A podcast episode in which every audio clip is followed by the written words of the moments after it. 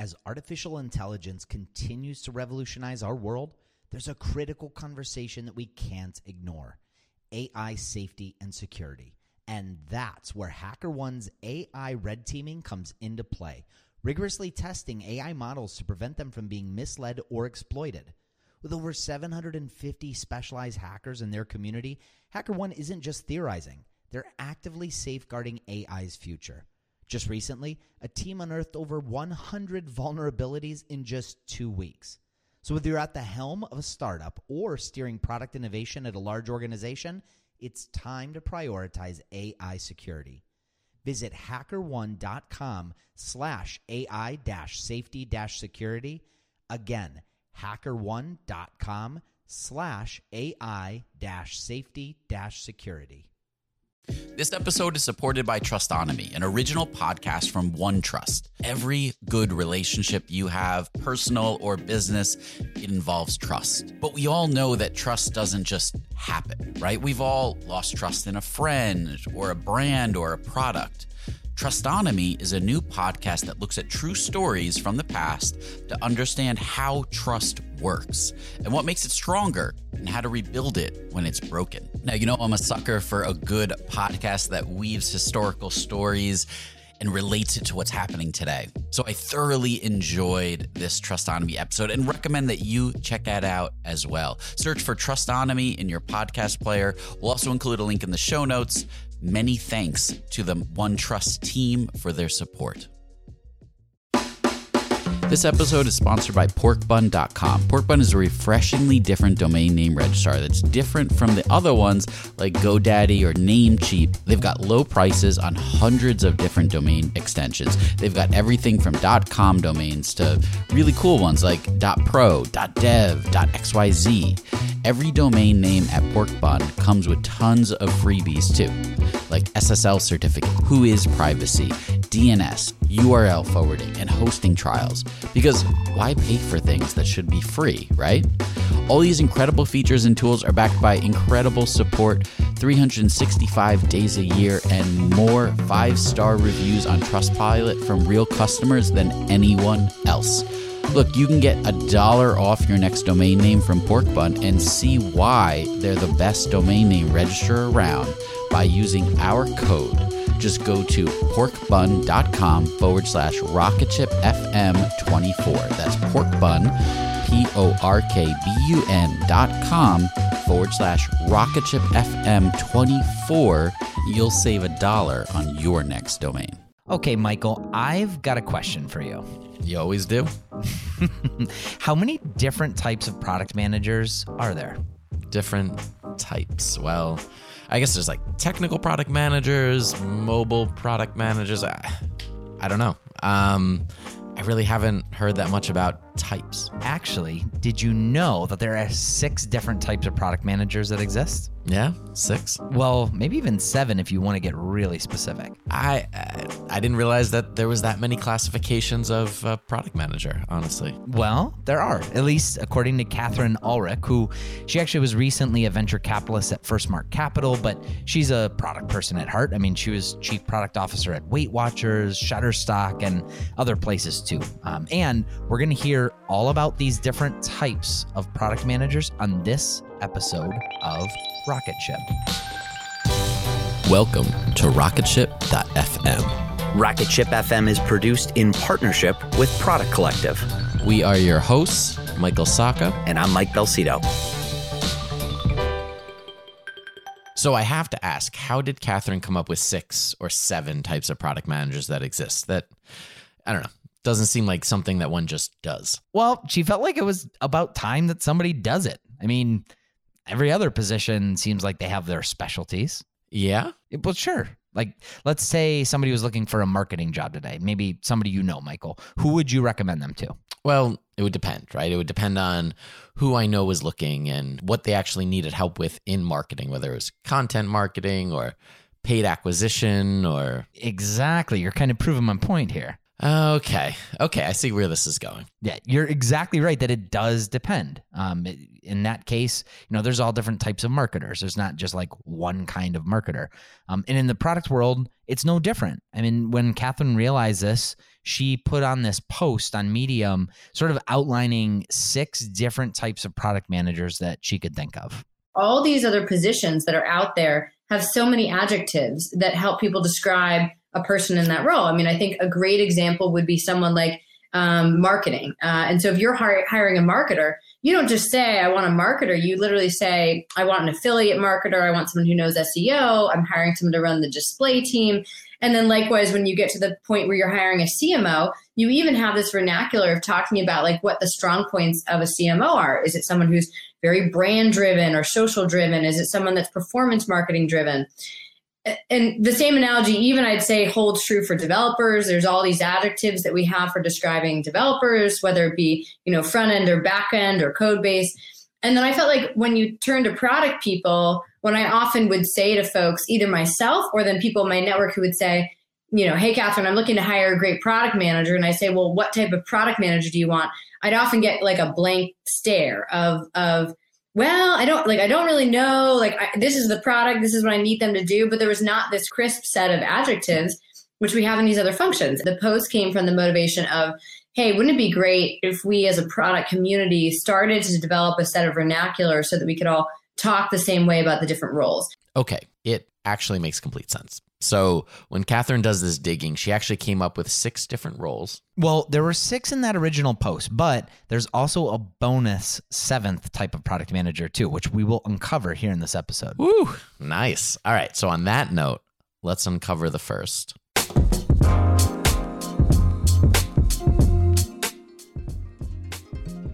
So the first type of product manager that I often see, and I'd actually kind of argue this tends to be the most in-demand one, is a growth product manager. So this is someone, you know, if you think about growth hacking, um, usually these people have to some degree, even if they didn't come from a marketing background, they have kind of that DNA in them in terms of trying to figure out how to hack conversion, increase retention. They tend to be very data metrics driven individuals um, and and that's their background. And so that is a very common type of product manager role um, that that we see. Uh, it the reason I say it tends to be in most demand is because it's a very easy easy thing for a CEO or someone to say yes, I want that because I want someone to boost my revenue. So by default, it's a very easy role for people to say that they absolutely need someone that, who does that in the in the beginning. Um, the and actually in the article, I ended up writing not only about like what skill sets does this product person have, but that was their superpowers. But I also was writing about the kryptonite because what I've also seen is that each of these types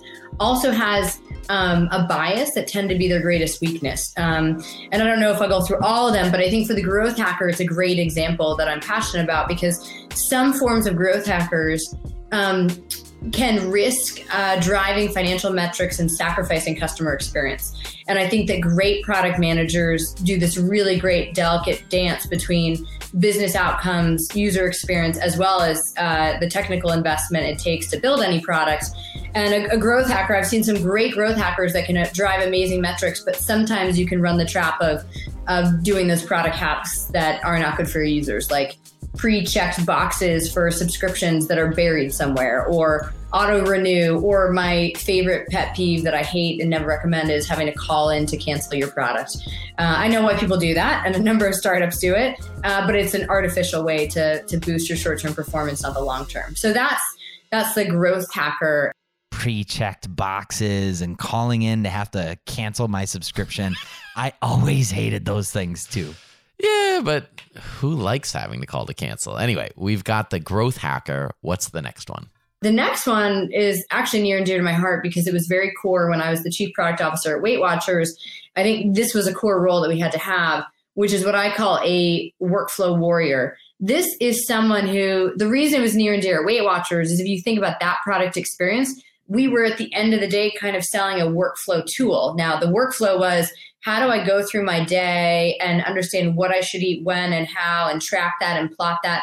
But it's a toolkit, like you're working in a toolkit as the user, right? You're interacting with a set of tools. And a workflow warrior, what they are really good at usually is observing users in the wild, not putting their own judgments on top of them, but just watching their current workflow, no matter what it is, whether that's their workflow of how they make their food choices across the day, or whether you're building an enterprise SaaS product and helping to build tools for marketing managers. But they're able to observe and watch things. And people that are very good at this, you just I can tell right away if someone's going to be great at this role based on how they interact with users because they're not leading the witness. You know, they will, if I say things like a great interview question is, you know, tell me how do you get to understand your users? This person will naturally say, well, I want to go watch them in the wild. You know, they're not just doing pilot groups. They're like, I'm going to go sit with my user and just watch them for a day. And, and then I will figure out how I can improve it. I never would have thought that figuring out specific points when somebody eats during the day, and when somebody typically clicks on a button in Salesforce had, well, really anything in common. yeah, right. But in the case of the workflow warrior, they actually do have something in common. All right, I can see that. Okay, so we have the growth hacker, the workflow warrior. What's number three? I call it the community connector. This is someone who, and this, as it sounds, it's someone who can create a great community it certainly someone who understands social dynamics and can build that into the product experience.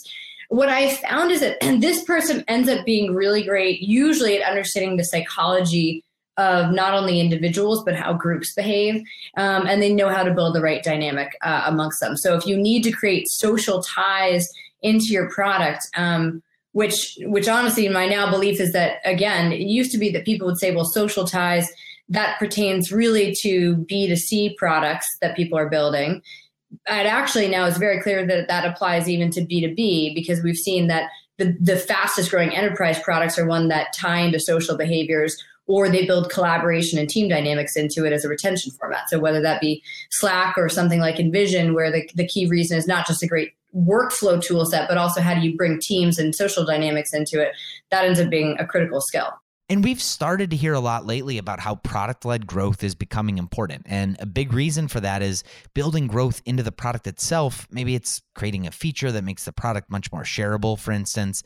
This isn't just a B2C kind of thing. This is now relevant to all sorts of business apps where individuals are using the product first, getting value from it, and then it starts to infiltrate the rest of the organization. Um, Catherine mentioned Slack and InVision, uh, but Zoom and Calendly, they also come to mind too. Yes, and it's the community connector that is the type of product person that can help enable this kind of growth within their products. Yeah, and and we did have the growth hacker before already. Yeah, although it, it makes sense that some of these things are going to have at least something in common with each other. That's true. Okay. All right. We should probably make our way to the fourth type of product person. Yeah. What did Catherine call that one? I called it a platform product manager. Sometimes this is called an API product manager. Sometimes people get bucketed into the, oh, that's a technical PM. But platform is generally like if you're building a platform where people are going to come on and build on top of it. So whether you think of it as a PM overseeing an API network and helping understand how developers want to use those APIs, or whether you create a platform that really helps with third party partnerships. That's how I think about a platform PM. The platform product manager, because yes, APIs are products too. Yeah, and for some companies, they're the lifeblood of the entire company. So this is a good one not to overlook. All right, we've got three more that we'll be back with right after a quick word from our sponsors.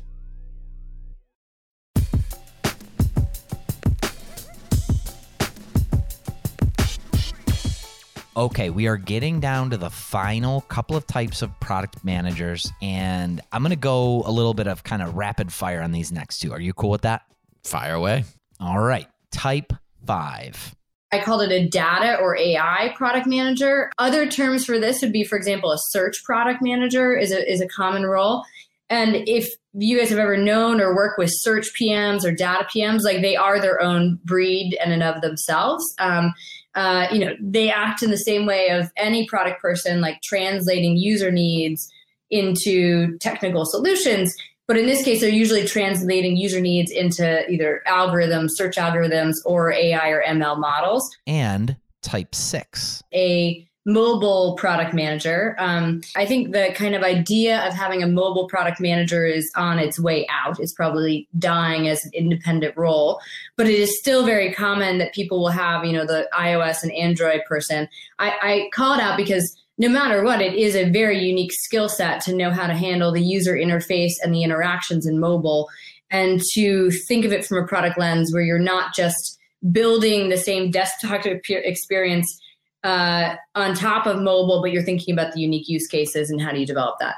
Um, but again, I think with responsive and how everything has moved and adapted um, and React and so on, this role is kind of fading away. It's more being a skill set that's starting to be built into any product manager's skills if you do front end facing features. Okay, the data or AI or even the search product manager, the mobile product manager, rounding out the top six. Yes. And one of those is on the rise um, with the data and AI or search product manager being that one while the other, uh, the mobile product manager, kind of going to the wayside. Right. Catherine mentioned how the mobile product manager may be becoming a thing of the past because now everybody sort of has to be a mobile product manager in a way. Virtually every website is responsive and must deliver a solid mobile experience. Yes, although it's not gone yet. And while everybody must have this skill, if mobile's your superpower as a product person, I feel like you're not going to be out of a job for a very long time. I mean, this is this is like if if that's what you're really, really, really good at, like there will be a place for you for sure. Yeah, very true, very true. I I I think that'll be just fine. So that was six, and I thought you said that we might have a seventh. Oh, yeah. All right. Catherine did say that while her original post on Medium on this topic had six types, she had a seventh bonus one. So I guess we can call this a rocket ship exclusive.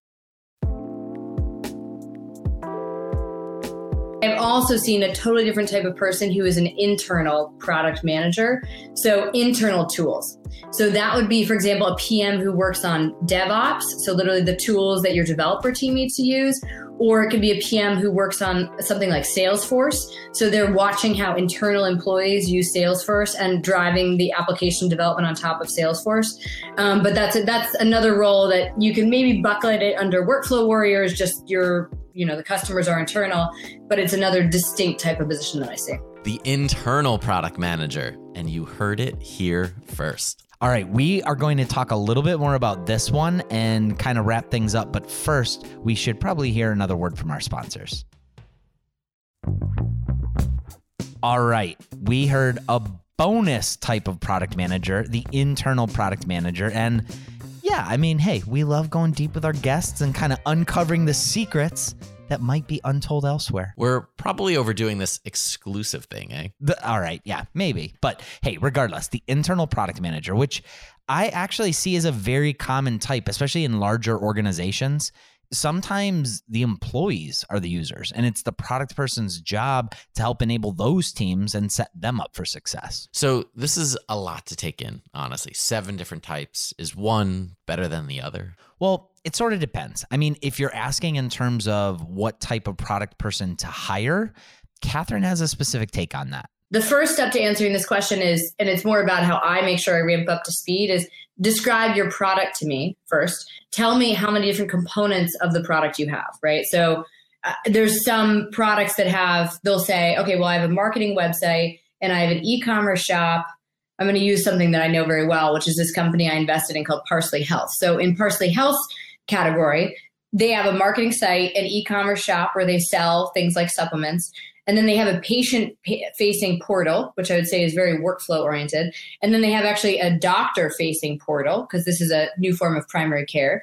Um, and and then they actually have a you know backend infrastructure and API layer. And like if you plotted out their product diagram, which is something that I always do with companies I meet with. Like, show me all the different buckets of of features and front end components. Then you can say, oh, well, immediately I know you're probably going to want growth because I get you have a marketing site and an e-commerce shop. But most importantly, your core product is a workflow product. So step number one is like creating this product map, which I've always done for companies. Um, which has things bucketed and ideally your full list of features under each part of the product.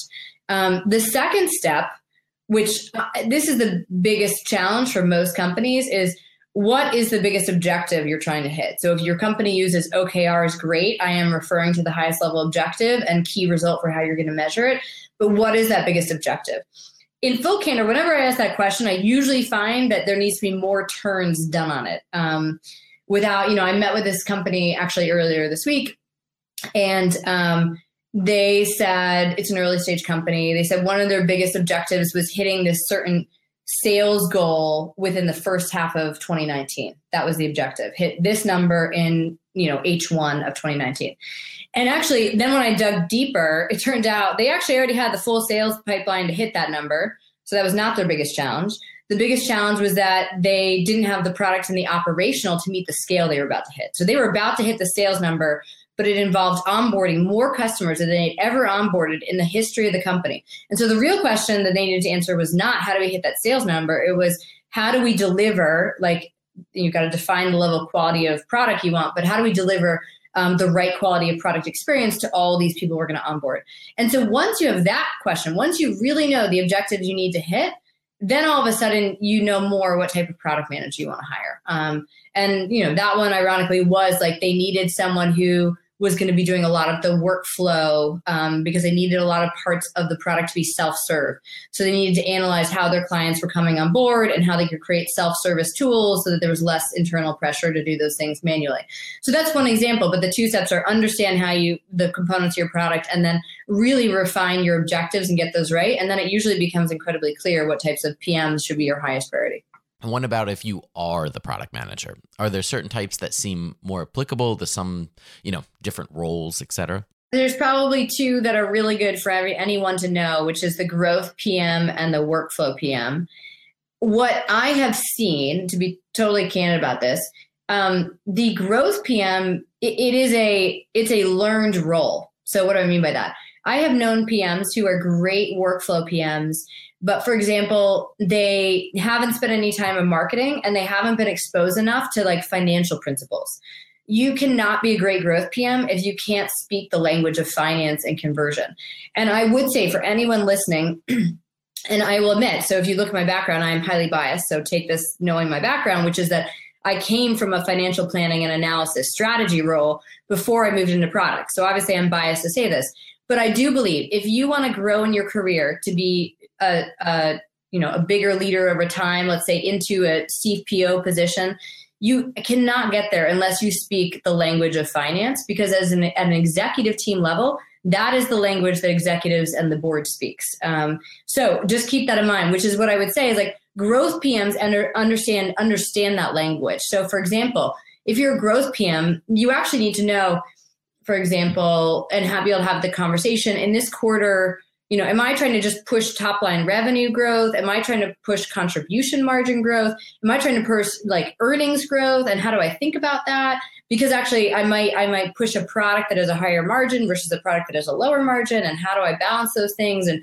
how do I balance things like um, increasing retention, uh, but also balancing that with repeat rate? Like a good example is that cancellation thing I said, like you might actually uh, be able to do some like hacks that kind of have people stay longer, let's say on a subscription product, but you might do it in a way that they're more likely to, to ask for a refund. So your refund rate's going to go up. And they might you might lower the repeat rate, meaning once they cancel, how long does it take for them to come back for a second time as a customer? So you might destroy that repeat rate. So I just, as a good growth hacker, you have to understand all those mechanics and know how they move together. And it's like anything, you know, when I more junior growth hacker PMs maybe haven't learned to ask all these questions or think of all the balances between it and that's what you know a senior product person should be trying to to help grow them to consider. But um, i would say that those are the top two most transferable roles.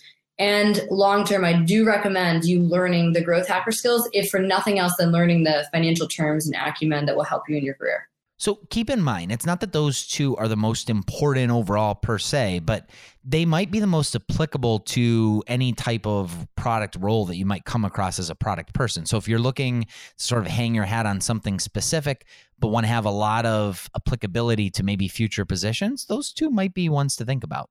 So keep that in mind. But in all these cases, it seems like that if you own which type of product person you are, you go all in and be the best one at it, you're certainly setting yourself up to succeed. Yeah, for sure. And it probably comes down to figuring out what your strength is and maybe, you know, continuing to hone in on that, get better at that. Um, you're likely naturally to fit into one of these different types, but just like you said, Michael, I mean, own it and see if you can actually be the best at that one specific type. Well, this was great stuff from Catherine Ulrich Rocket Ship listeners, if you want to check out the original Medium post she wrote on this topic, you can go to bit.ly forward slash six product managers. That's bit.ly forward slash SIX product managers, all spelled out. And Mike, I should ask, after putting this entire episode together, did you figure out what type of product person you were? Well, I guess before I could get there, I need to figure out what my strengths are first. And on that note, listeners, you could catch us again right here next week on rocketship.fm. And maybe by then I'll figure that out. Thank you so much for listening to Rocketship.fm. It's your support that keeps the show going. Rocketship.fm is now part of the Podglomerate Network. If you want to learn more about the other shows on the Podglomerate Network, go to thepodglomerate.com. Rocketship.fm is produced in partnership with Product Collective, a community for product people. If you go to productcollective.com, you could check out live video interviews, sign up for our newsletter, be a part of our Slack group with over 6,000 product people. Just check it out at productcollective.com.